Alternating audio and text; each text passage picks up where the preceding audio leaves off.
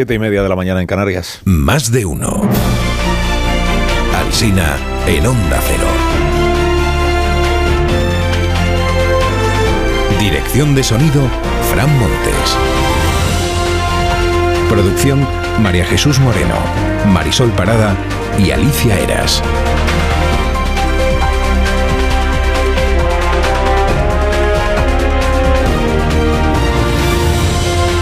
Las 6 de la mañana y hasta las 12 y 20 minutos, como cada día, estamos aquí contándoles cómo está empezando informativamente este día. A partir de las 12 y 20 escucharemos eh, más de uno en edición local en cada una de nuestras emisoras. El domingo pasado, Emiliano García Paje llevó a su hermano gemelo a un meeting. Y dicen que son clavados, clavados desde que eran pequeñitos. Hoy conocemos en el mundo a la doble de Isabel Díaz Ayuso, Elena Díaz Ayuso, es charcutera en el mercado de Villarejo. Villarejo es albanés, no confundí con la, con la cloaca. Elena Díaz Ayuso es del PP, como Isabel Díaz Ayuso, y declara, dice, físicamente me dicen que nos damos un aire, misma altura, mismo pelo, mismas ganas. Y ahí es donde se ve que, que es del PP, porque ganas es el lema electoral de Díaz Ayuso, ya lo sabe usted, ¿no? Ganas, ganas. ganas. Bueno, y de lo que más se habla en los periódicos y de lo que más se escribe, pues es de Bildu, claro.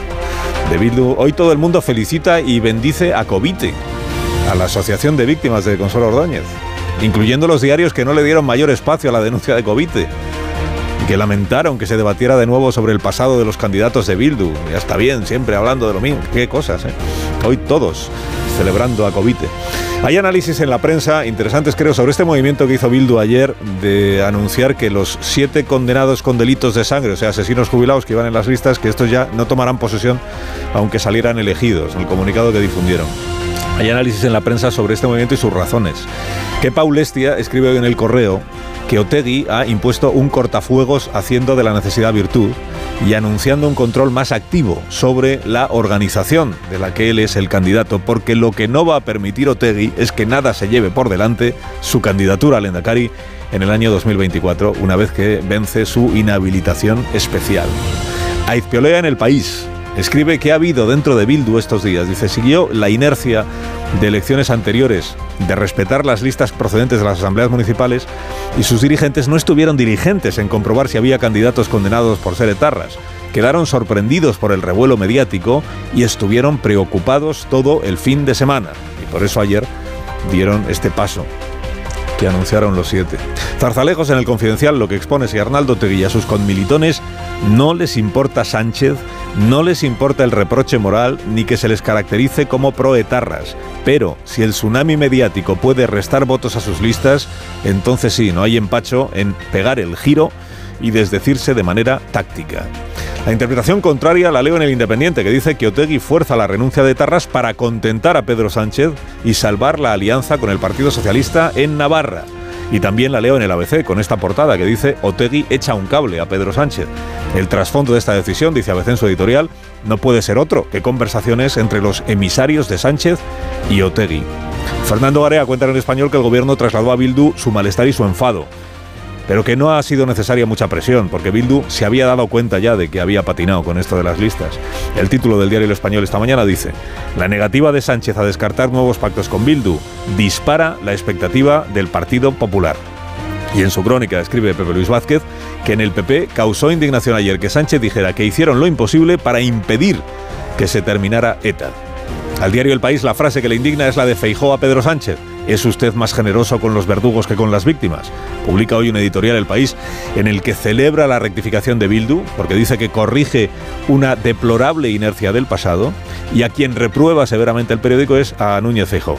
Es imposible, dice, encajar en el decoro democrático que Sánchez sea, según Feijó, más generoso con los verdugos que las víctimas, que con las víctimas. Es una acusación de tal calibre que degrada el debate público. Peridis dibuja a Feijó reprochándole a Otegui le dice, Arnaldo, ¿te parece bonito a estas alturas de la campaña dejarnos sin programa y sin eslogan? La razón sostiene que Sánchez deja abierta la vía Bildu para después del 28 de mayo y que esto de Otegui es el abrazo del oso. Y escribe Tomás Gómez, que aunque Pedro Sánchez prometiese que no repetirá su política de pactos, aunque lo hiciera ahora, le serviría de poco porque su imagen de líder tan dúctil como su necesidad requiera está demasiado interiorizada. En el mundo la apertura es esta. Sánchez no rompe con Bildu y acepta el blanqueo de 34 etarras. Despliega este editorial, despliega este diario el historial laboral de estos, de estos 34. Anima a Jorge Bustos en su columna al presidente Sánchez a dejarse ya de remilgos y a pedir abiertamente el voto de chapote. La viñeta de Ricardo es un Otegui pegando carteles. Está diciendo antes poníamos bombas lapa y ahora carteles lapa. Jordi Juan resume en la vanguardia la campaña de aquí a diciembre. Dice el miedo que pueden suscitar los independentistas vascos y catalanes sumados a los podemitas en contraposición al miedo de futuros gobiernos con la ultraderecha. Porque pactar el PP y el PSOE entre ellos algo juntos, dice Jordi, hoy resulta imposible. El Confidencial dice que el PP usará la alianza del PSOE con Bildu para normalizar sus pactos con Vox. Y explica Pilar Gómez que es Vox quien está creciendo estos días en los sondeos, desbaratando los cálculos de Sánchez y de Feijó. Solo Díaz Ayuso, aparte de Vox, capitaliza este debate, dice Pilar. El diario.es nos recuerda que el Tribunal Constitucional ya legalizó Bildu en el año 2011, cuando dijo que había condenado la violencia y que no había razón para suponer que sus candidatos no lo hicieran. Para la vanguardia, el primer tema del día no es Bildu, sino, ni la campaña electoral, sino la comprensión lectora a la baja de los niños españoles. Trae un editorial que dice, seguimos por debajo de la media de la Unión Europea y de la OCDE y hemos bajado siete puntos. Solo un tercio de los padres y de las madres que han participado en este estudio dice que le gusta leer y a nadie se le escapa la importancia de que el hábito de la lectura se transmita de padres a hijos. Hay nuevas señales de alarma sobre la inteligencia artificial. Un tipo que se llama Altman, cofundador del chat GPT, este compareció en el Senado de los Estados Unidos ayer y pidió que se regule ya el uso de esta criatura que él mismo se ha encargado de traer al mundo. Mi peor miedo, dijo, es que si esta tecnología sale mal, salga muy mal, muy mal. Estremecimiento general allí en la sala. Añadió que la suya, por cierto, es una entidad sin ánimo de lucro y que él solo cobra lo suficiente para pagar la seguridad social, que no está en esto para ganar dinero. Y el correo, el correo publica hoy un test para que sus lectores sepan si están pornificados, que significa que el porno les ha dejado demasiada huella. Con mil horas de porno vistas en una vida ya se perfila, dice el correo, un problema a esa persona, de pornificación. Trae un, trae un test que le, voy, a, voy a compartir con usted hasta ahora la mañana. puntúe usted del 1 al 7 estas afirmaciones. Si la suma es más de 20, está usted fastidiado. Puntúe del 1 al 7 estas afirmaciones. El porno es una parte importante de mi vida. Me estreso cuando no puedo verlo. Noto que cuando lo veo me libera de tensiones. Cada vez necesito más. Prometo dejarlo, pero siempre vuelvo. Abandono cualquier otra actividad lúdica por ver porno. Si abandona incluso la actividad lúdica del sexo de verdad, pues no hace falta que responda a todas las anteriores, porque está usted pornificado hasta las orejas. Cachas.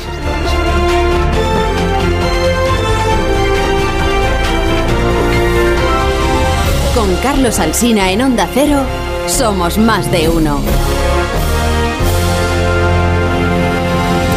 Descubre cómo sentirte bien con estos consejos que nos ofrece ahora Bio3. Oye, vaya tipazo, ¿cómo lo haces? Cuidando lo que como y pidiendo consejo a los que saben. Me recomendaron tomar Bio3 10 Solution. Bio3 10 Solution contiene extractos de plantas naturales, café verde, alcachofa, faseolus, fibra y biotina que contribuyen al normal metabolismo de los macronutrientes. Vienen sobres monodosis que disuelvo en mi botellita de agua y así, además de cuidar mi línea, me ayudan a beber todo el agua que me recomienda mi nutricionista. Así también me cuido yo. Pues ya sabes, a comprarlo y a cuidarte. Bio3 10 Solution. Y si tienes alguna duda, consulta a tu farmacéutico.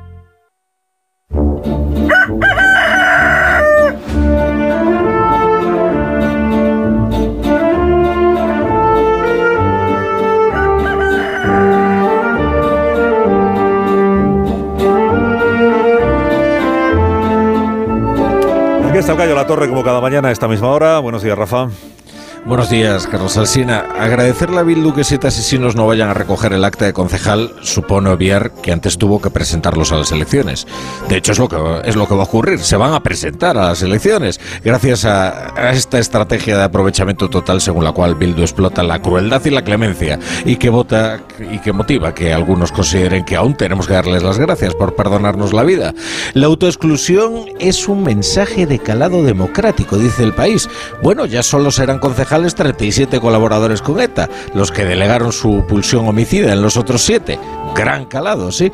Hasta en cuatro ocasiones le ha preguntado Alberto Núñez Feijóo a Pedro Sánchez si iba a romper su alianza parlamentaria con Bildu. No solo eludió en las cuatro ocasiones las respuestas, sino que las sustituyó por acusaciones del calibre que, que hemos escuchado ahora a las ocho, como que el PP habría hecho lo imposible para evitar el fin de ETA. Hay enfrentamientos parlamentarios de los que es imposible regresar. Hay acusaciones que marcan una cesura política. Y, y este debate tiene toda la pinta de ser una de esas ocasiones en las que se produce una quiebra irreparable en la relación de los dirigentes políticos. Lo cierto es que el gobierno no ha dejado de ser más duro con quien ha denunciado la presencia de tarras en las listas de Bildu que con quien los ha puesto ahí. Y si no comparen ustedes el grosor del reproche a uno y a otros. Eh, por el momento, lo único que consta es una frase flácida respecto de Bildu en la que Sánchez le reconviene tímidamente por su falta de decencia, como si en lugar de atentar contra personas hubieran atentado contra las buenas costumbres. Concluye, la torre, concluye. Pues, conclusión, puedo, puedo, pudo decir que no, o pudo explicar por qué sí. No lo hizo, pero Bildu seguirá siendo socio estable y preferente de este gobierno. Te deseamos que tengas un buen día, Rafa. Esta noche le sufras lo justo, partido de Champions. Y Peor sería no tener que sufrir, Carlos Alsina.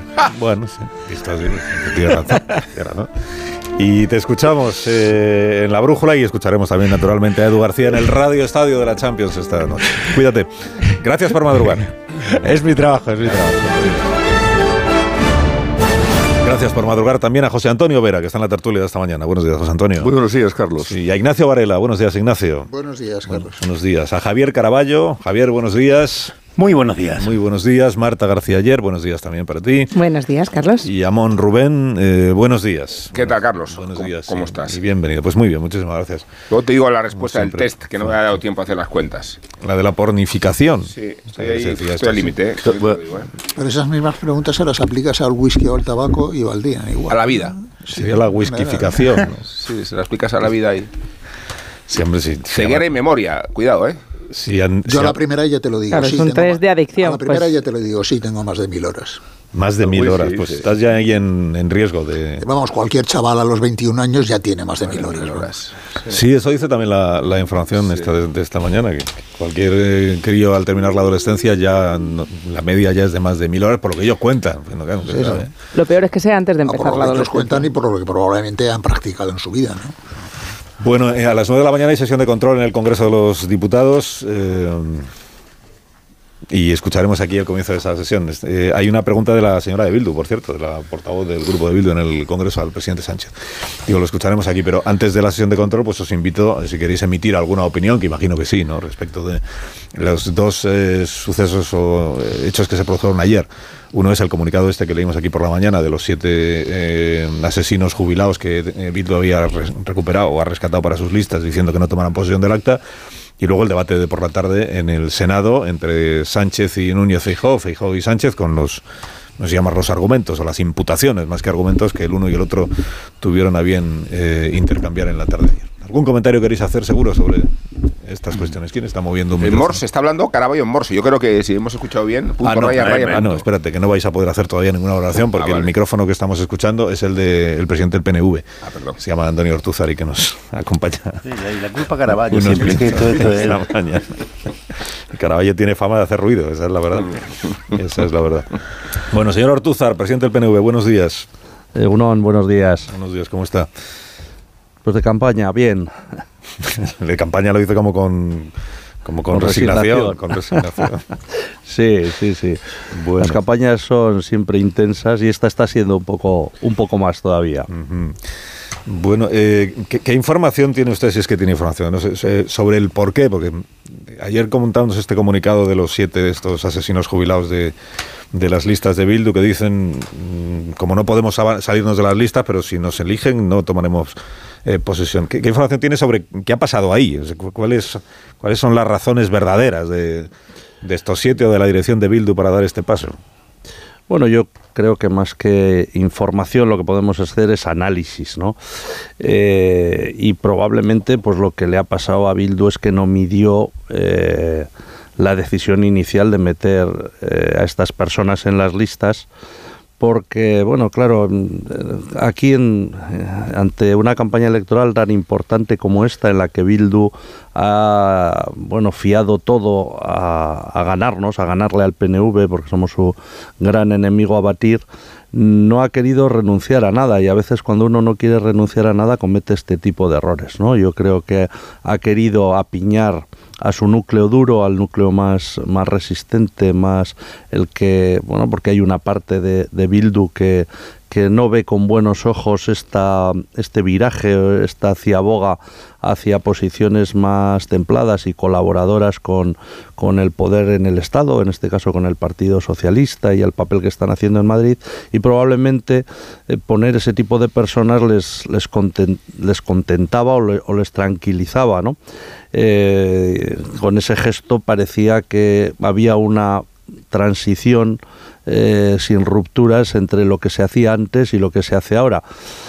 ¿Qué ha sucedido? Pues que ha salido la noticia y la presión eh, mediática y, la presión que hemos ejercido el resto de fuerzas políticas se ha hecho incompatible con esa otra parte que quiere Bildu ¿no? de aparentar ahora de eh, no haber roto un plato y de haber y de mm. estar eh, convalidándose como una fuerza política más en el Congreso de los Diputados o en el Parlamento Navarro, en el Parlamento Vasco, ¿no? Entonces las dos cosas eh, son muy difíciles de, de conseguir y ha tenido que optar. Y yo creo que ha optado por el que menos daño electoral le va a hacer, aunque probablemente tenga algún coste interno, pero creo que es más asumible para ellos en este momento el coste interno que el coste electoral. Pero esta, esta, mañana comentábamos, si esto significa que en Bildu han diagnosticado han calculado que llevar personas con antecedentes penales tan graves como haber asesinado a alguien en un pueblo ya no es un aliciente para votar a ese candidato, sino al revés, que puede ser un, un aliciente para no votarle, bueno, si es así, pues un paso positivo se ha dado, efectivamente. ¿no? Sí, ojalá sea así, aunque sea sí. estrictamente por Táctico, táctica sí. política, no por, no por convicción ética, ¿no? pero bueno, lo veremos porque, eh, mire, nosotros ya estamos un poco habituados a este tipo de declaraciones como la que hizo ayer Arnaldo Tegui, uh -huh. eh, pero luego hay que tienen que venir acompañadas por hechos, porque bueno, uno puede hacer declaraciones, la izquierda Berchal en estos diez últimos años habrá hecho pues eh, de ese estilo dos por año, pero luego la realidad es que no, no se compadece con su forma de actuación política, ¿no? Y lo hemos visto ahora en este caso, ¿no? De, de todas maneras, yo creo que tampoco ellos están haciendo mucho hincapié en que en que esta es forma parte de una campaña de acoso sí. mediático de la ultraderecha de que la que, y que luego nosotros de, manera, de, manera, irresponsable pues les hemos yo tampoco fomentaría más su victimismo porque estos sí. son unos artistas eh, trabajando el victimismo no y va a aparecer ahora que los agredidos y son ellos no sí. Sí, sí, es que aquí, eh, hasta hace dos días estaba en eso de, de la campaña de acoso, eh, de las cloacas, de la ultraderecha, de ustedes en sintonía con las cloacas, la ultraderecha, Díaz Ayuso, no sé qué más, no sé qué más dijo. Pero hablaba usted de la presión que ha habido, presión mediática y presión de los demás partidos sobre Bildu por este asunto de, de las listas pero la, el grado de presión no ha sido el mismo en todos los partidos. ¿no? Antes contaba que el, el Aitor Esteban, portavoz del PNV, fue de los primeros el jueves pasado en decir es inaceptable llevar a esta gente en las listas. Otros han tardado más, ¿no? Y, y, y, le pregunto por el Partido Socialista y por el Gobierno. O sea, ¿usted entiende cuál es el motivo por el que al PSOE y al Gobierno le ha costado tanto decir abiertamente que no es de recibo llevar a esta gente en una lista? Bueno, por ser justos, eh, yo distinguiría al Partido Socialista de Euskadi, que sí puso mm. desde el principio una posición muy nítida sobre la mesa, con los inicios titubeantes del, del, del, gobierno. Yo creo que a, al presidente Sánchez y al gobierno lo que se le está pasando, pero no solo con este tema de Bildu, sino en general en todo lo que llevamos de estos dos últimos meses, es que no tiene puesto el foco en la campaña municipal y autonómica, en nuestro caso municipal y foral para las diputaciones, sino tiene puesta la vista en la Moncloa, ¿no? en las de diciembre.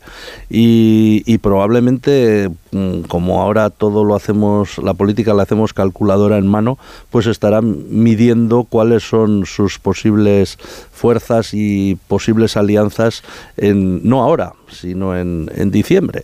Y claro, mm, probablemente no hayan querido eh, romper relaciones o, o mostrar desde el principio una posición más clara porque eso podría enajenarles la voluntad o la comprensión o los votos de, de, de Bildu, ¿no? Yo creo que es un error, creo que ahí se ha equivocado, pero no solo en lo de Bildu, en general yo creo que las, cada momento tiene su afán y estas son unas elecciones municipales y autonómicas y no hay que desfigurarlas como si fueran la primera vuelta para la Moncloa. Por mucho que luego hagamos todos ese, ese cálculo, pero ese cálculo lo tenemos que hacer el 29 de mayo y ahora hasta entonces tendríamos que estar dedicados a ofrecer a la ciudadanía pues la diferencia de programas, de, propuestas, etcétera, para los ayuntamientos, en nuestro caso para las diputaciones forales y en el caso de aquellas zonas pues, como eh, Navarra donde hay eh, elecciones autonómicas para, para ese ámbito, ¿no?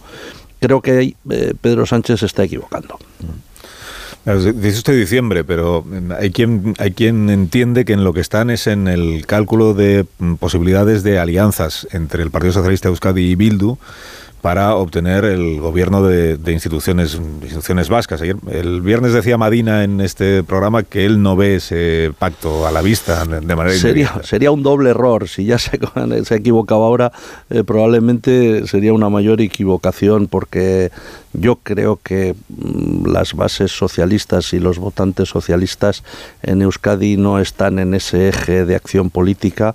Eh, y este tipo de cosas que han pasado estos días con las listas lo demuestran, ¿no? O sea, todavía hay un, una, una brecha importantísima entre la izquierda Berchale y la falta de recorrido ético que ha hecho y la resistencia que está teniendo a, desligarse de su pasado y a decir que, que, matar estuvo mal, que el daño injusto que se generó a las víctimas y a la sociedad en general eh, hay que reconocerlo y mientras eso no suceda, yo creo que al Partido Socialista de Euskadi y a cualquiera, ¿eh? a nosotros también, nos va, nos va a ser complicado tener una relación normalizada ¿no? Mm. con la izquierda Berchale. Yo ayer les pedía que lo hicieran porque mm, creo que va a ser bueno para ellos, pero que lo hagan de una vez y sin, y sin esta, ¿no? Y, si, y, y llegando al 100%, porque siempre se quedan, nunca terminan de decir eh, la expresión justa y la que nos dejaría a todos más tranquilos y la que también haría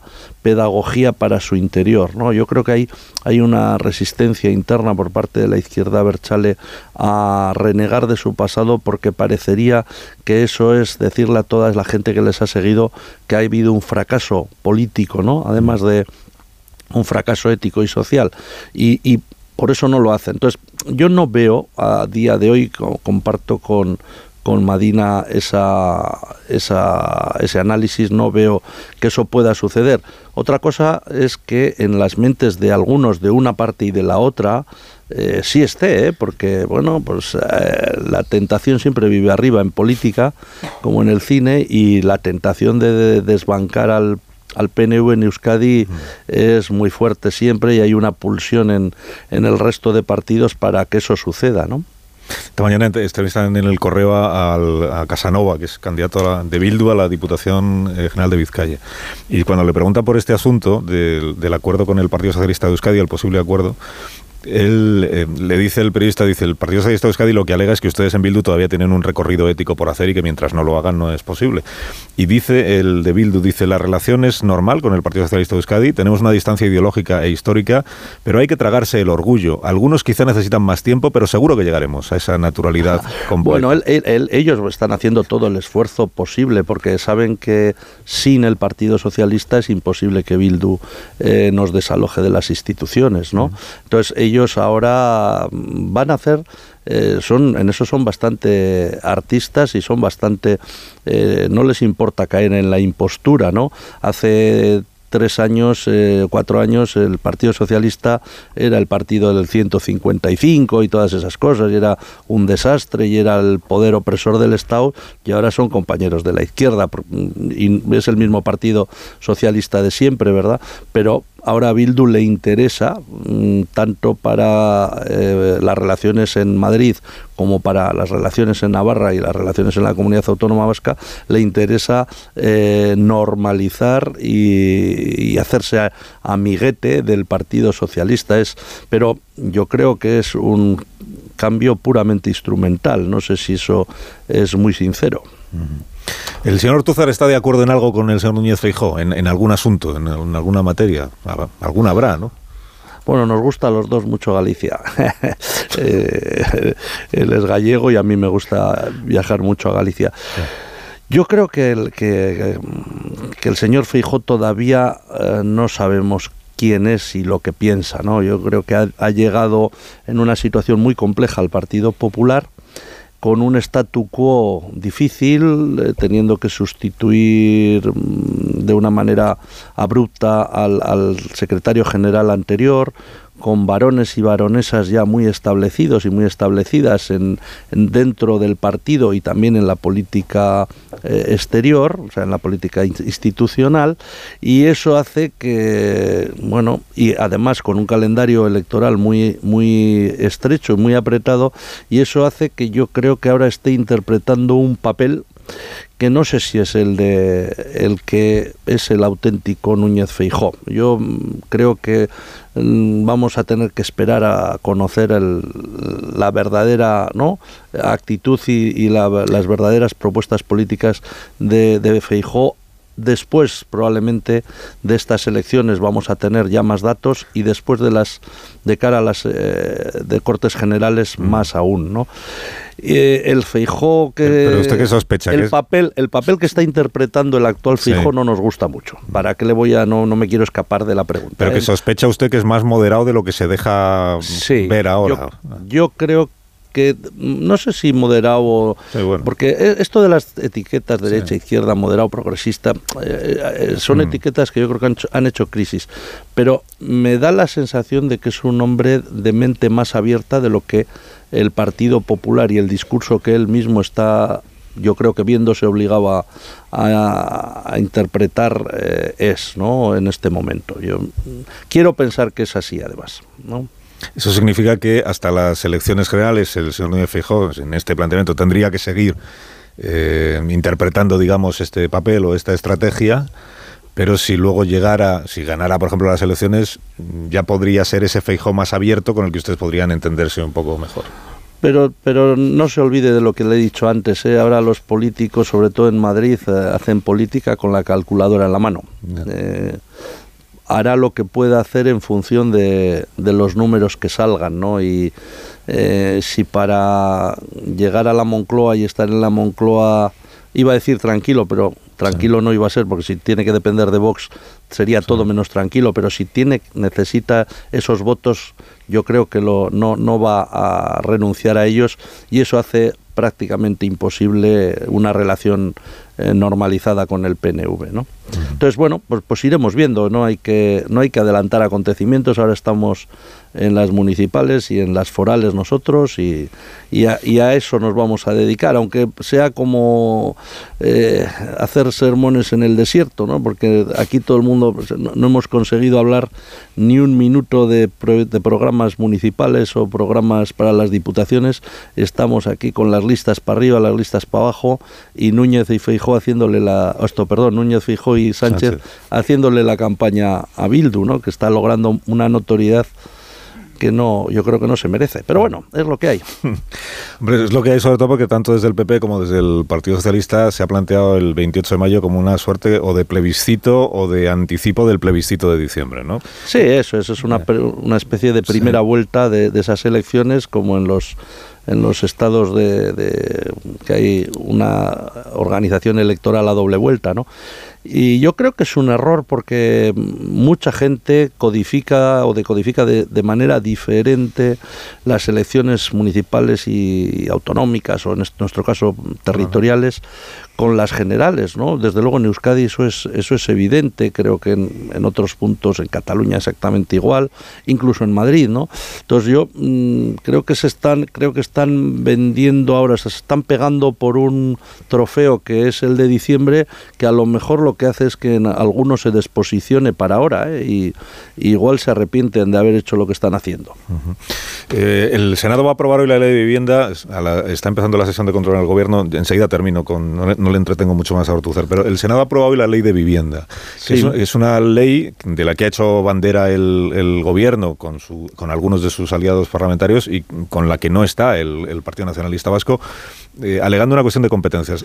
Des- desde el gobierno se está diciendo que hay gobiernos autonómicos que van a ser insumisos a esta ley de vivienda. Hablan siempre de Díaz Ayuso. ¿En el País Vasco qué va a ocurrir? ¿Se, se va a aplicar la ley de vivienda o no? Bueno, nosotros tenemos una ley de vivienda que es más avanzada que la que ha aprobado el Estado. Nosotros efectivamente estamos en contra de esa ley de vivienda porque la vivienda es una competencia exclusiva, no solo del País Vasco, sino de todas las comunidades autónomas y eh, quien más, quien menos, cada uno estamos vamos ejerciendo, estamos ejerciendo correctamente esa, esa competencia. Si en 40 años nadie se le había ocurrido hacer una ley estatal de vivienda, será por algo, ¿no? No creo yo ni que Felipe González, ni que Aznar, ni que Rajoy, ni que Zapatero habrían hecho, hayan hecho una dejación de sus funciones. Simplemente no lo han hecho porque no correspondía al Estado ni al legislador estatal.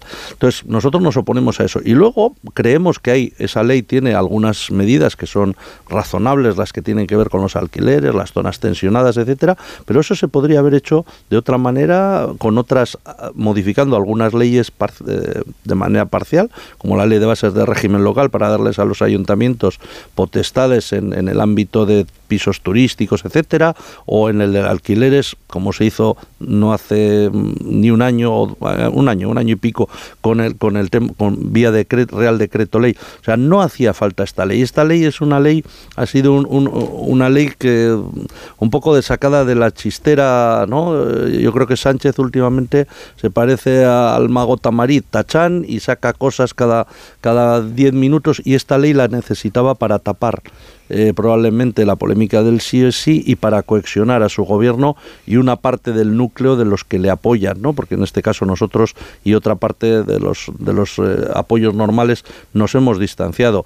Entonces eh, a nosotros nos duele y somos muy críticos con esta utilización del boletín oficial y de la legislación para, para hacer estrategia política o táctica política de corto recorrido. Pero en eso les hace poco caso el gobierno, ¿no? Porque es verdad que Sí. ustedes vienen quejándose toda la legislatura del abuso del es, decreto. es lo, es lo malo que tiene ser gente seria y responsable, que saben que cuando hace falta y, y- y la cosa lo merece, pues el PNV va a estar ahí y no vamos a, a sacar cuitas pasadas ni vamos a pasar a hacer revanchas inútiles, ¿no? Pero yo creo que el gobierno últimamente se está equivocando bastante. Se está equivocando bastante. Eh, Vera y Caraballo, últimas dos preguntas para el señor Ortuzar, rápidamente. Sí, Andoni, muy, muy rápido. En, ah, tal, tal como están las cosas y en relación con esto último que decía, ¿ustedes cómo se sienten de cómodos o de orgullosos de formar parte de esto que se denomina la coalición Frankenstein? Bueno, nosotros siempre hemos eh, rebatido eso de Frankenstein y desde luego nosotros ni som, ni éramos ni somos parte de una coalición. Nosotros tenemos un pacto suscrito con el gobierno de Pedro Sánchez, firmado por Pedro Sánchez y por mí mismo para, para su investidura. Es un pacto que ha dado claroscuros, hay cosas que se han cumplido y hay muchísimas que no se han cumplido. Es verdad que en este último tramo el, el gobierno eh, ha priorizado la relación con, con RC y con Bildu y a nosotros ha elegido temas que sabía, porque nosotros en eso somos muy leales, le advertimos que nosotros no íbamos a entrar y que eran incómodos para nosotros, pero aún así, sabiéndolo, pues ha decidido tirar para adelante y bueno, pues eh, él, él sabrá, ellos sabrán, ¿no? Nosotros desde luego lo que sí tenemos es eh, mucha coherencia en nuestras políticas y por, por este tipo de situaciones no nos vamos a desposicionar. Cuando tengamos que decirle al gobierno que sí, le diremos que sí, cuando le tengamos que decir que no, le vamos a decir que no con la misma rotundidad. Caraballo. Eh, señor Rutuzar, en el fondo de todo este debate de Bildu está eh, el asunto que yo creo que, que más preocupa a todo, que es cómo se consigue la reconciliación después de, de- en el País Vasco, después de que ETA haya dejado de matar hace ya muchos años. ¿Cómo se consigue? Porque muchas veces también da la sensación de que el PNV, en ese intento de, avanzar en la reconciliación, pues eh, intenta estar sobre alambre y no mirar demasiado hacia las víctimas de ETA y hacer una especie de equidistancia.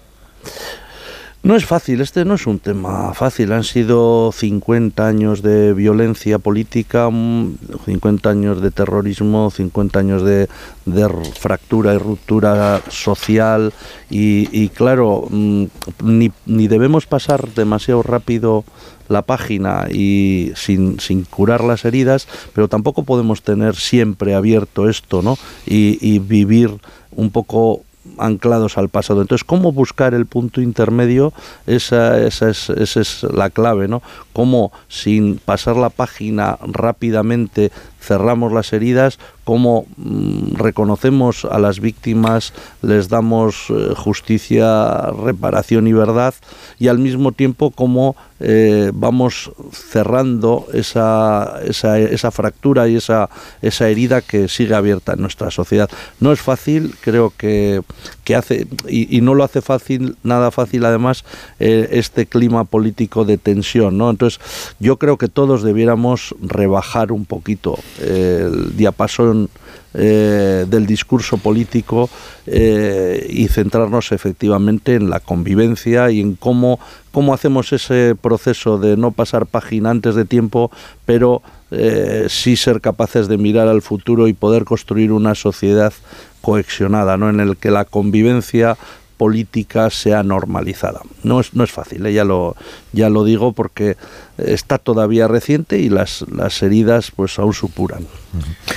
Andrés Ortuzar, el presidente del PNV, gracias por habernos acompañado. A ustedes, Agur. Que tenga buen día de campaña electoral, cuídese. cuídese. Gracias. Las 9 y 6 minutos, una menos en Canarias. Paramos un momento, una pausa cortita y a la vuelta estamos en el Congreso, escuchamos el comienzo de la sesión de control al Gobierno y seguimos comentando la situación política de estas últimas horas. Más de uno en Onda Cero. Carlos Alsina. Un día te levantas y dices...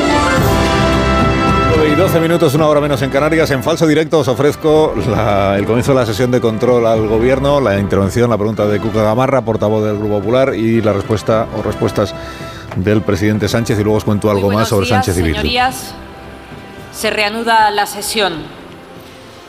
Continuamos con las preguntas dirigidas al Gobierno conforme al orden remitido por el mismo. Preguntas dirigidas al señor presidente del Gobierno. Pregunta de la diputada doña Concepción Gamarra Ruiz Clavijo del Grupo Parlamentario Popular en el Congreso. Gracias, presidenta.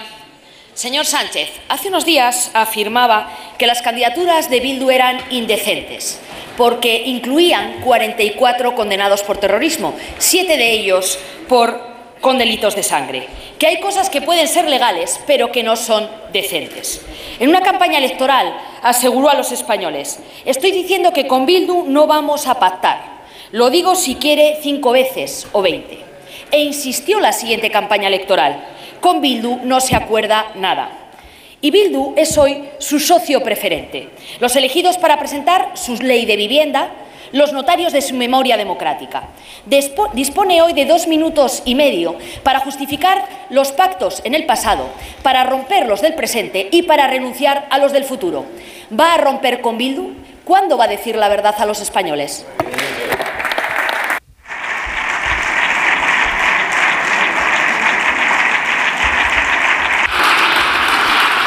Hemos que ha empezado Gamarra por donde terminó Feijóo su intervención de ayer en el Senado. Entonces se va a romper con. con Señor el presidente del Gobierno.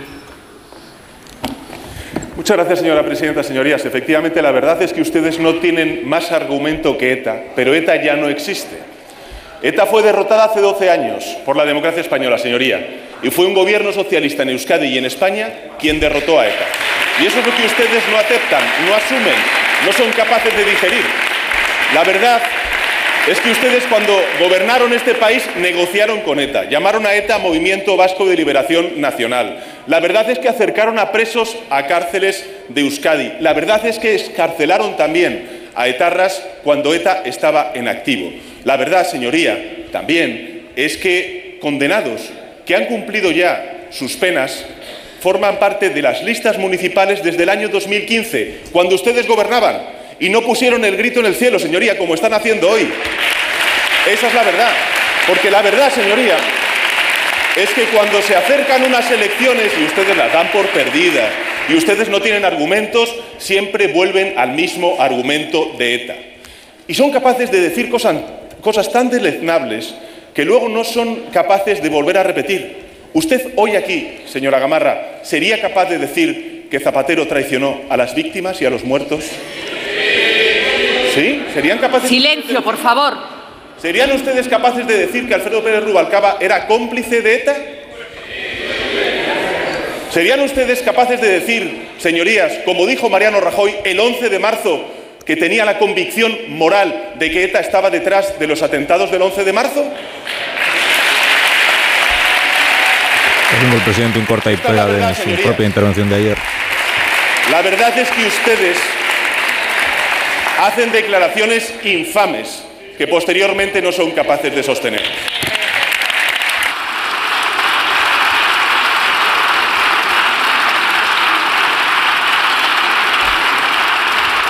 Se ha vuelto el presidente, como ya hizo ayer en el Senado, a atribuirle al gobierno socialista el mérito del final No se del señor terrorismo. Sánchez. No es conmigo con quien tiene que ser tan duro. Ni es a mi partido al que tiene que tratar así, sino con la señora Izpurúa, que le va a preguntar ahora. Con ella, señor Sánchez, con ella. Ser tan cruel con el Partido Popular y tan complaciente con Bildu es lo que le va a marcar su historia para siempre. Porque la sociedad española no olvida, por mucho que usted los blanquee y legitime. Tiene hoy aquí una nueva oportunidad tras el debate de ayer en el Senado. Rectifique. Sea usted valiente, dígaselo, sí, a la señora Izpurúa o Maite Soroa, como usted prefiera, condenada por apología del terrorismo. Le va a exigir que renuncie a los 44 condenados por asesinatos, extorsiones, secuestros, por ser cómplices que llevan en sus listas electorales para el próximo 28 de mayo a sus socios. ¿Va a romper con Bildu o con la decencia? Y si no va a romper con Bildu, sea valiente con los españoles y díganoslo. Volveré a pactar con Bildu. En los ayuntamientos vascos y navarros, en el gobierno de Navarra, en Pamplona, aquí en el Congreso, en cualquier circunstancia. Que se enteren los varones y los candidatos socialistas. Señor Sánchez y señora Izpurúa. Ustedes han dilapidado los valores democráticos. De Bildu nos lo podíamos esperar todo. De Silencio, por favor. Un presidente del Gobierno y secretario general del Partido Socialista, no. Por este y por otros muchos motivos, el Partido. Muchas gracias, señora Gamarra. Acabó el tiempo. La señora Gamarra, vamos a ver si el presidente añade algo más, añade o añadió, porque estamos escuchando en, en riguroso diferido la sesión de control. Como hacen en la Super Bowl, desde que pasó lo de la toya. Eso es diferido la sesión de ayer en el Senado. También, sí. También. Sí, sí. Repetido es, ¿no? 100%. O sea, es un remake, ¿no? Sí, es un remake. Pero un poco peor, ¿eh? No, pero más breve, también. Más breve también.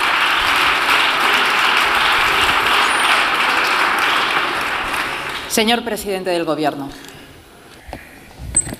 Muchas gracias, señora presidenta. Señoría, cuando en 2015 había condenados que habían cumplido sus penas de Bildu en las listas municipales y ustedes no dijeron nada, no pusieron el grito en el cielo y ahora lo hacen, eso no es un ejemplo del mayor cinismo que siempre ha tenido el Partido Popular a la hora de utilizar el dolor de las víctimas del terrorismo. La verdad, señorías, insisto, es que la democracia derrotó a E- ETA hace 12 años. Y la verdad es que fueron gobiernos socialistas en Euskadi y en Madrid quienes derrotaron a ETA. Y eso es lo que ustedes no pueden soportar ni digerir.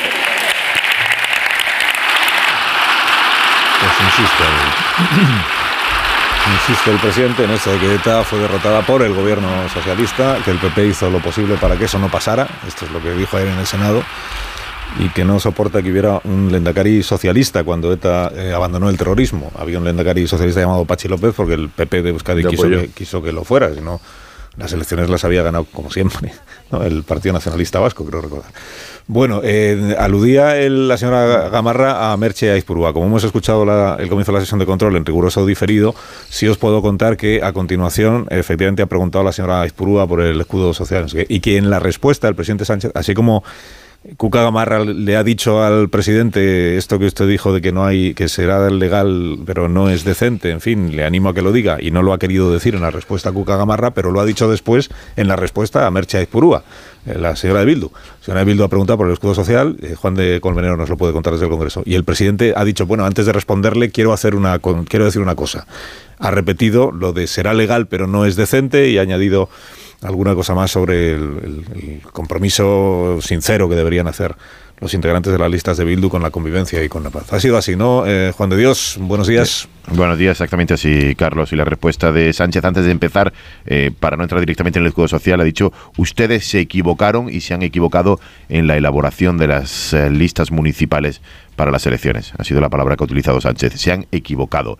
Y le pedimos un mensaje a partir de ahora más contundente. Bueno, estas han sido las palabras, ya luego se podrá calificar de más duras o menos duras que ha tenido el presidente del gobierno con la portavoz de, de EH Bildu. Ustedes se han equivocado en la elaboración de las listas municipales y le pedimos un mensaje más contundente. A partir de ahí, eh, Pedro Sánchez ha contestado a su pregunta sobre el escudo social y más protección en, en el País Vasco eh, y en cuestiones económicas. Y eh, como Merche Izpurúa había agotado su tiempo, no hemos podido escuchar eh, porque no sabemos si deliberadamente o no había agotado su tiempo en la primera intervención, la réplica, la respuesta de la portavoz de H. Bildu a, estas palabras de Sánchez que, como hemos dicho, se han equivocado. Minutos antes en los pasillos también, los periodistas le hemos preguntado antes de entrar a la portavoz de, Bildu y protagonista aquí en el Congreso de los Diputados y también intentaba eh, eludir las, eh, las- la pregunta y ha dicho simplemente que nosotros tenemos un compromiso por la convivencia y por la paz.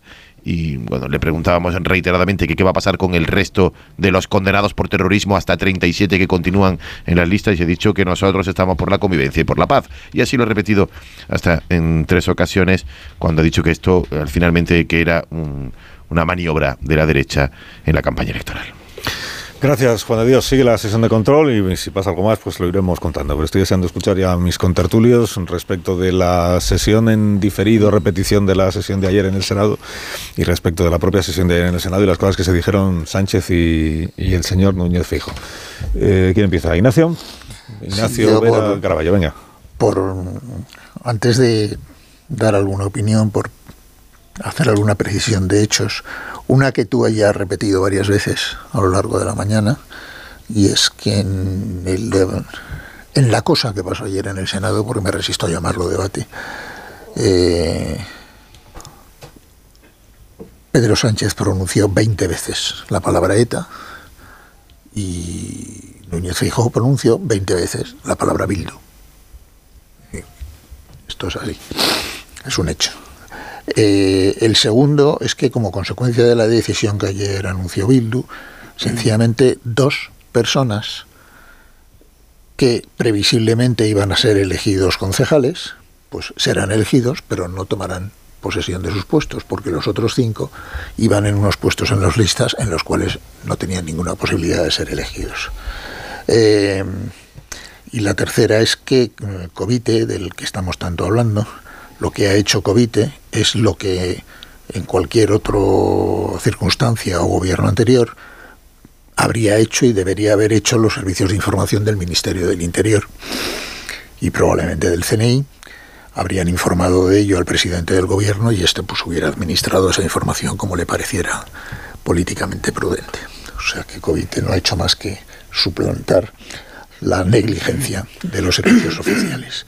Eh, y luego, si tenemos ocasión de hablar un poquito más del debate de ayer, pues me gustaría también precisar unas cuantas falsedades groseras de tipo histórico, sobre todo por parte de Pedro Sánchez, sobre el proceso de desaparición de ETA. Falsedades que le podía haber desmentido, ya que no está Alfredo Pérez Rubalcaba para desmentirle, le podía haber desmentido su portavoz parlamentario que lo tiene sentado detrás y que conoció muy bien aquel proceso por dentro.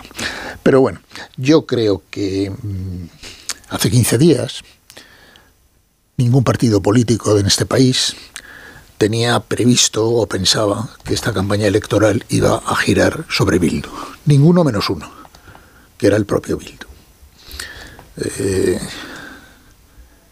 yo creo que lo más espectacular de esta, campaña, un poco desmadrada, es que lo más parecido que he visto a una estrategia de campaña articulada y ejecutada con precisión, pensando en su electorado potencial, es la de Bildu, que ha ejecutado un plan eh, de libro eh, en la que ha tomado la iniciativa, que ha puesto a todos los partidos políticos a bailar a su compás y ha marcado los tiempos con una precisión exacta.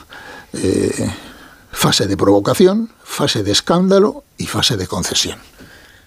Yo estoy convencido de que todo estaba previsto desde el primer momento. Bueno, está todo escrito, Ignacio, ¿eh? todo escrito, por cierto. Sí, sí. Eh, por tanto, esto de que se han asustado y han rectificado y tal, no me lo creo. Directamente no me lo creo. ¿Pero no te lo crees o tienes información para hacer una No, no, no, no, estoy haciendo una opinión. Estoy haciendo una opinión. Eh, pero vamos, tengo suficientes campañas electorales encima como para detectar precisamente lo que es un plan de campaña ejecutado paso a paso. O sea, y además he visto muchas campañas de esta gente como para saber que estos no improvisan. Eh, yo suelo decir que no es lo mismo ganar una campaña que ganar unas elecciones que ganar un proceso electoral. Son tres cosas distintas. Aquí lo estamos mezclando todo y además estamos cometiendo el error de empezar por el final en vez de por el principio. ¿Quién está ganando esta campaña electoral? La, esta campaña, la está ganando Bildu con toda claridad. Eh, ¿Quién la está perdiendo? Pues la están perdiendo los candidatos municipales y autonómicos, amordazados por las cúpulas de sus partidos, inexplicablemente, cuando es lo mejor que tienen, sobre, sobre todo en el caso del Partido Socialista, que no tiene otra baza electoral, eh, el 28 de mayo, el prestigio de sus alcaldes y presidentes autonómicos, y los ha barrido literalmente de la campaña. A mí me parece que Bildu, vuelvo a Bildu, está después de haber pasado una fase de eh, naturalización, como decimos aquí, o de blanqueamiento y tal, al que le ha ayudado decisivamente Pedro Sánchez, ha entrado ya en una nueva fase estratégica, que es la estrategia de acceso al poder, eh, que probablemente pasa por la candidatura de Otegui al Endacari dentro de un año, eh, pero que tenemos una cosa mucho más inmediata, porque la ocasión el 28 de mayo no está en el País Vasco. Estoy de acuerdo con lo que decía Edu Madina el otro día y ha confirmado Ortúzar. El pacto entre el PNV y el Partido Socialista de Euskadi todavía va a ser capaz de contener el crecimiento de Bildu. Pero el cisne negro que, podemos tener, que nos puede aparecer aquí en la noche del 28 de mayo se llama Navarra. ¿Eh? Y es, existe una posibilidad cierta de que Bildu obtenga un resultado que le permita entrar exigir su entrada decisiva en el gobierno de Navarra, no digo la presidencia, pero sí su entrada decisiva, y exigir la alcaldía de Pamplona. Y esto es una bomba política a nivel nacional. Es decir, la entrada de Bildu en las instituciones de gobierno de Navarra ¿eh? Mientras aquí estamos todos dándole vueltas a que si Chimo, a que si la, el futuro de España decide depende de si Chimo Puig es capaz o no de hacer un Frankenstein en Valencia después de que le saque el PP cinco puntos en las elecciones, pues eh, en fin, pero yo creo que esta gente sabe muy bien cuál es su clientela, ha decidido usar a fondo su capacidad de condicionar la política española y está en una estrategia de poder que naturalmente eh, desembocará en, o intentará desembocar en obtener lo que lleva persiguiendo hace mucho tiempo, que es la hegemonía política del nacionalismo vasco. Pero, entendiendo que eso efectivamente es algo que están buscando y que se puede producir, mm, eh, del debate de ayer el del de hoy hay muchas cosas que producen un hastío enorme, la verdad, eh, por, por, diferentes partes. ¿no? Pero yo me quiero centrar en una para no extendernos tampoco en el análisis eh, por todos los flancos, ¿no? de manera que sea interminable, que es el reduccionismo histórico que trata de hacer el presidente del gobierno con relación al, fin de ETA. Me parece muy injusto probablemente sea la mejor palabra, pero también es indignante. ¿Por qué? Pues porque directamente no es verdad. Es decir, tú no puedes llegar a la conclusión de que ETA, eh, de que fue el Partido Socialista el que acabó con ETA. Eso es injusto e es indignante. Y todavía es más indignante que al final, pues eh, mm, se llegue a la conclusión o se traslade que además ustedes, señores del PP y de la oposición, lo que quieren es que, y lo que querían es que ETA siguiera existiendo y por tanto siguiera matando. ¿A quién? ¿A Miguel Ángel Blanco? O a, o a, los concejales que eran del Partido Popular y que ha sido evidentemente el principal partido que ha sufrido la consecuencia del terrorismo todos la han sufrido, el Partido Socialista, el Partido Socialista Euskadi de una manera muy relevante, pero el Partido Popular probablemente, probablemente no, mucho más. Pero mm, decía el tema del reduccionismo, porque, hombre, no es verdad, no se puede decir que sea el Partido Socialista el que ha acabado con ETA. Vamos a ver, aquí hubo unas políticas que se hicieron con relación a ETA que fueron fundamentales. La primera, la, la policial, de manos de, la Guardia Civil y la policía, pues eh, acorralándoles y dejándoles una, eh, con una estructura cada vez más, eh, más pequeña y más débil. Pero por otra parte hubo unas políticas que, por ejemplo, las practicó el, Partido Popular en la época de Aznar que fueron muy relevantes, que fue la política primero de ilegalización de, el, de, el, brazo político de ETA. Eso fue fundamental, porque eso fue lo que hizo que los señores de entonces Batasuna, o, como se llamara posteriormente, H, porque ha tenido diferentes marcas, consideraran que así no podían seguir, porque ellos perdían absolutamente. ¿Me que te interrumpa medio segundo? Solo para añadir esto que tú estás diciendo y todo lo demás que ocultó deliberadamente ayer eh, Pedro Sánchez fueron decisiones pactadas en el marco del pacto antiterrorista. Claro, porque, porque había una cosa, porque había una cosa que era fundamental, que es que la lucha contra el terrorismo es una lucha que nos compete a todos y todos tenemos que tener una única eh, opinión en ese asunto para conseguir lo que había que conseguir, que era el fin de ETA. Por tanto, tiene un comienzo, tiene un desarrollo, la persecución política, la persecución policial,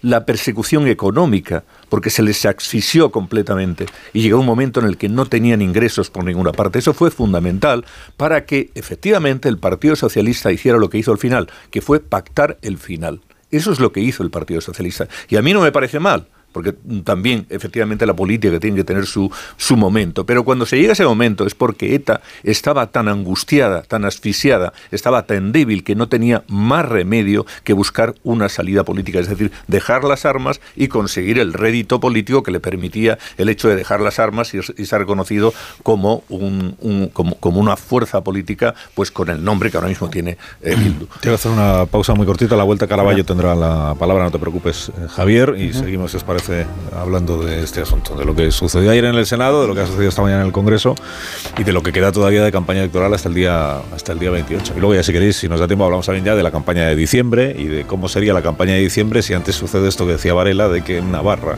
se incorpora Bildu a las... Igual es demasiado para una tertulia, pero tenemos toda la semana por delante.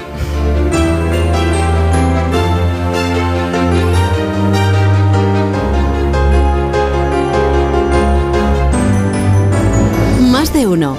Onda Cero. Carlos Alsina. Formas sensatas. Menos 20 las 10, una menos en las Islas Canarias. Tenía la palabra, la tiene de hecho en este momento Javier Caraballo, para seguir con el análisis del debate político en el que estamos. A ver, Caraballo. A ver, eh, ayer cuando estaba siguiendo la sesión del Senado vi las imágenes desde la plaza de una plaza de Orio y la información decía que dos personas muertas por un paquete bomba y era la imagen que, que tantas otras veces habíamos visto en una plaza y junto a unos columpios en un banco había dos cadáveres tapados por una sábana y un enorme charco de sangre.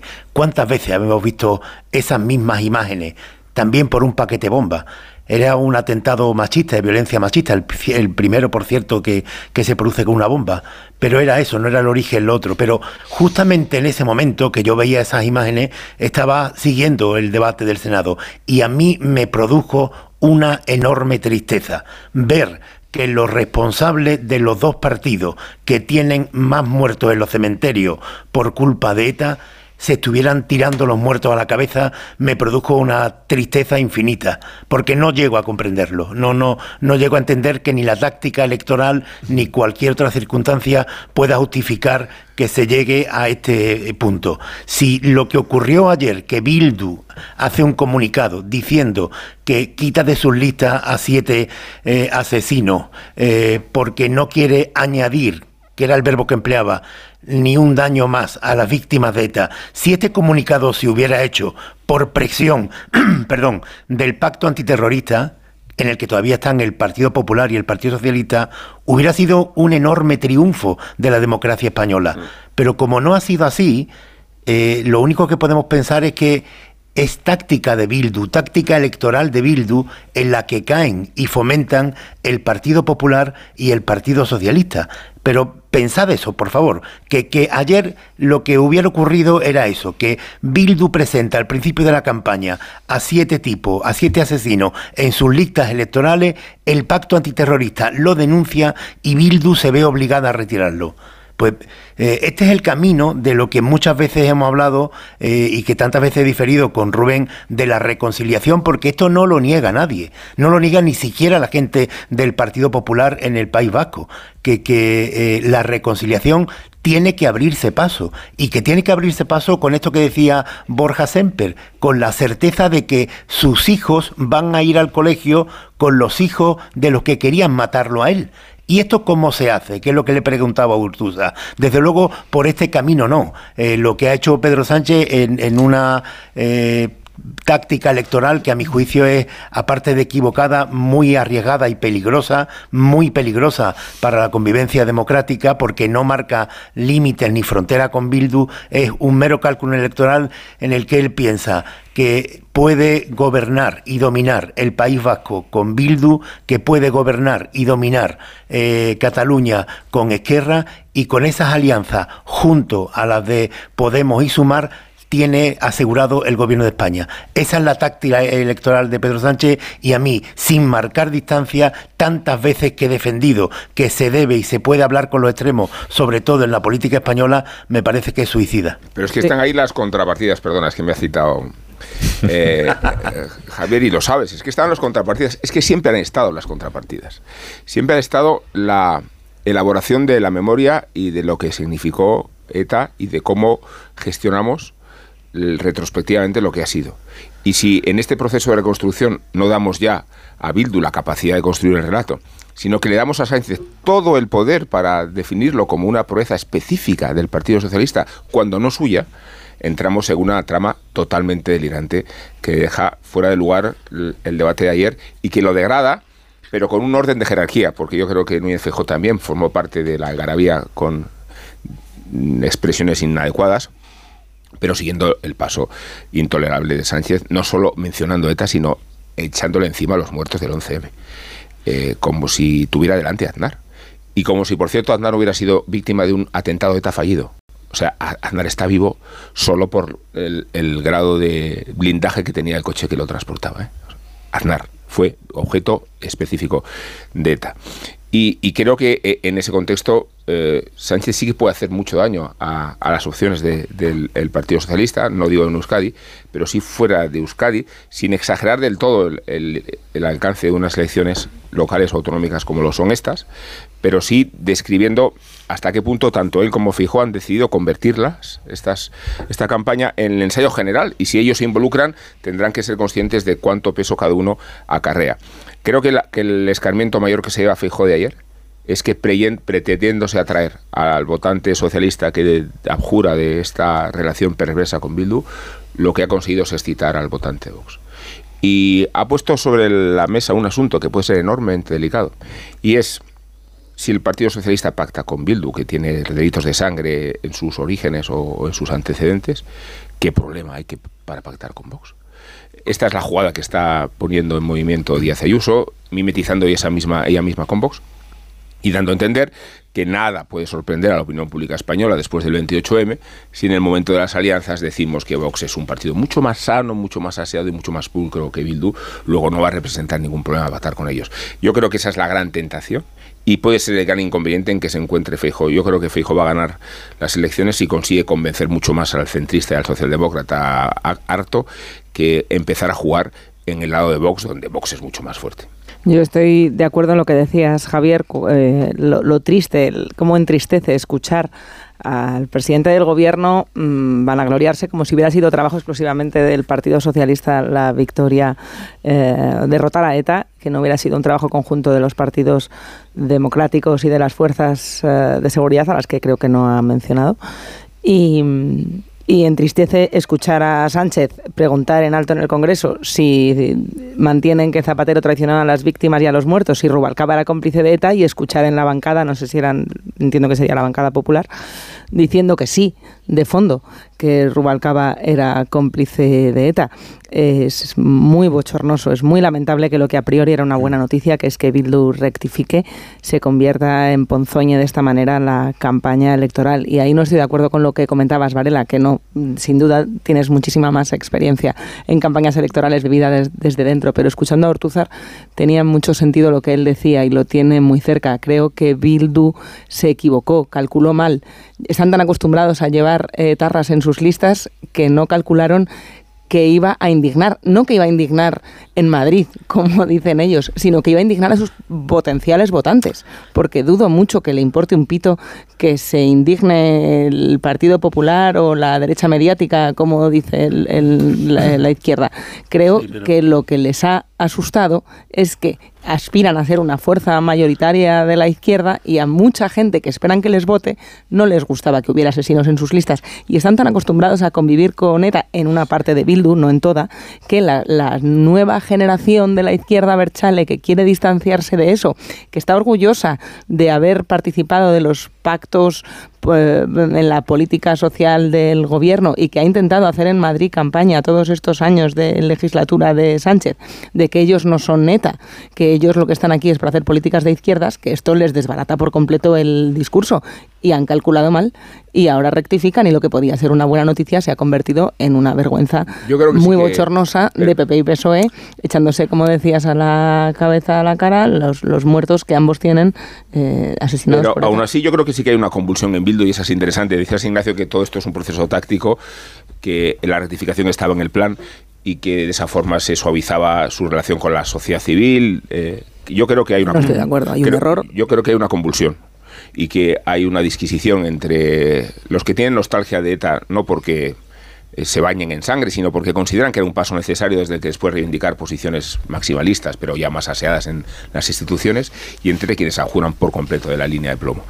Y en esa misma convulsión creo que se trata de, creo que lo explicaba muy bien Ortuza, de definir qué nos hace más daños y asumir esa crisis política de liderazgo, cómo coordinamos esta coalición y hacia dónde va, que ir a las urnas como un partido piadoso y arrepentido que de esta forma pretende eh, inclinar la balanza hacia un mayor número de votantes. y, esa convulsión a mí me parece interesante. Es cínica, es táctica, pero es interesante. Porque Es que en Bildu, claro, en Bildu no solamente, en Bildu no es exactamente Sortu, Batasuna o los herederos directos de ETA, claro, porque ahí, ahí efectivamente es una coalición en donde está la gente que venía de Euskal Kartasuna y de otras posiciones de la izquierda, y por tanto no todo el mundo piensa exactamente lo mismo. Lo que sí es verdad es que cuando tienes como líder a un señor que fue militante de ETA y que ha sido condenado por eh, acciones de ETA y también por, eh, por apología del, del, del terrorismo o apología de ETA, pues claro, la identificación se produce mm, con, con, con, mucha claridad y con mucha rapidez. La clase les ayuda en las urnas o no les penaliza. Y, creyeron que les ayudaba y resulta que les y si además, efectivamente, de golpe porrazo pones a los 44 y 7 con delitos de sangre, que esto sí que es novedad, porque alguien decía antes, no, es que eso se ha hecho muchas veces. No, poner gente, pistoleros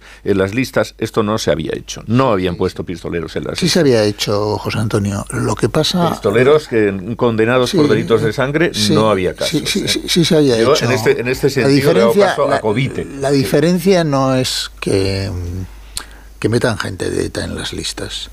La diferencia, lo que marca la diferencia respecto a otros momentos es que antiguamente Bildu no formaba parte de la mayoría parlamentaria que sostiene el gobierno. Eso es la diferencia. Puesto, claro, eso es fundamental, Eh, sí. Lo que cualifica esta situación respecto a cualquier otra del pasado es que hoy Bildu es el aliado político de. Yo tengo, Javier, alguna duda en este tema, pero bueno, ya la hablaremos otro- en otro momento con más tiempo sobre eh, la pertinencia del uso reconciliación en este en este asunto, porque para que haya una reconciliación tiene que haber una guerra civil y aquí no ha habido una guerra civil. Ha habido Conflicto, decían ellos otra vez en el comunicado. ¿eh? Eh, pero bueno, da igual, ya la hablaremos, no me parece. Pero sí, pero que me hay una cosa. oportuno lo que dice, pero creo que los dos hablamos de lo mismo. Sí, Vale, vale. pero sí que hay una cosa que es que nos cuesta trabajo entenderla. Vamos a ver, en el partido, en el Parlamento hay 20 partidos.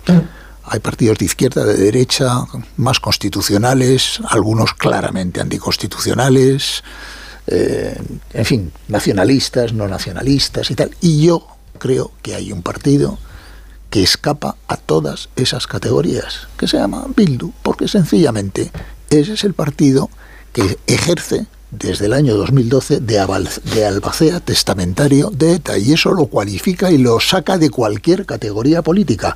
Pactar con Esquerra Republicana, que el PP pacte con Vox, pactar con el que queráis es un problema político y como tal problema político es discutible. Eh, incorporar a Bildu a la dirección del Estado es un problema prepolítico, te plantea una barrera moral que para mí es directamente insalvable porque no lo califico en ninguna categoría. No lo equiparo a ninguno de los otros. La pausa en ocho minutos, a las 10 de la mañana, una menos en Canarias. Ahora mismo continuamos. Más de uno en Onda Cero. la actualidad económica y financiera de este día que contamos, Ignacio Rodríguez Burgos, buenos días. Hola, muy buenos días. Pues decirte que las ventas se imponen en la bolsa española, que baja ahora mismo un 0,33%, pierde los 9.200 puntos Todas las bolsas europeas están en rojo, excepto el DAX, la, bolsa alemana de Frankfurt. Precisamente la Renfe alemana, el Deutsche Bahn, acaba de cerrar un acuerdo para comprar 56 trenes a Talgo, la española Talgo, por algo más de 1.400 millones de euros. Los títulos de Talgo se dispararon ahora mismo en bolsa pues un 8% arriba. En el IBEX solo cuatro valores suben, Melia, Fluidra, Inditex y Grifols todos los demás en colorado. Con retrocesos en especial bajan las acciones de Acciona, de Repsol y de la inmobiliaria colonial, justo hoy, cuando el Senado aprobará definitivamente la ley de la vivienda. Gracias Ignacio y que tengas una buena jornada. Muchas gracias. buena jornada. Pues unos Callahan para estas personas que tienen ya la voluntad de abandonar el programa, Begoña. Circular, además, Callahan Circular, que es la última novedad de Callahan, estilo y comodidad con la tecnología Callahan Adaptation, se adapta al pie, que además, gracias a su innovador proceso de producción, es, respetuoso con el medio ambiente. Los diferentes componentes del zapato, tras haber terminado su ciclo de vida útil, se pueden separar fácilmente para poder ser reciclados y reutilizados. En práctica, supone reducir residuos y el uso de recursos vírgenes extraídos de la tierra. Callahan Adaptation a la venta de las mejores zapaterías y en calahan.es, tecnología, diseño y confort a buen precio. Que tengáis un día espléndido. Adiós, Ignacio Varela. Adiós. Adiós, José Antonio Vera. Muy buen día. Adiós, Javier Caraballo. Muy buenos días. Adiós. Adiós, Marta. Hasta Adiós, Carlos. Amón, Rubén, hasta mañana también. Hasta mañana, Carlos. Enseguida llegan las noticias de las 10 de la mañana. Ahora seguimos.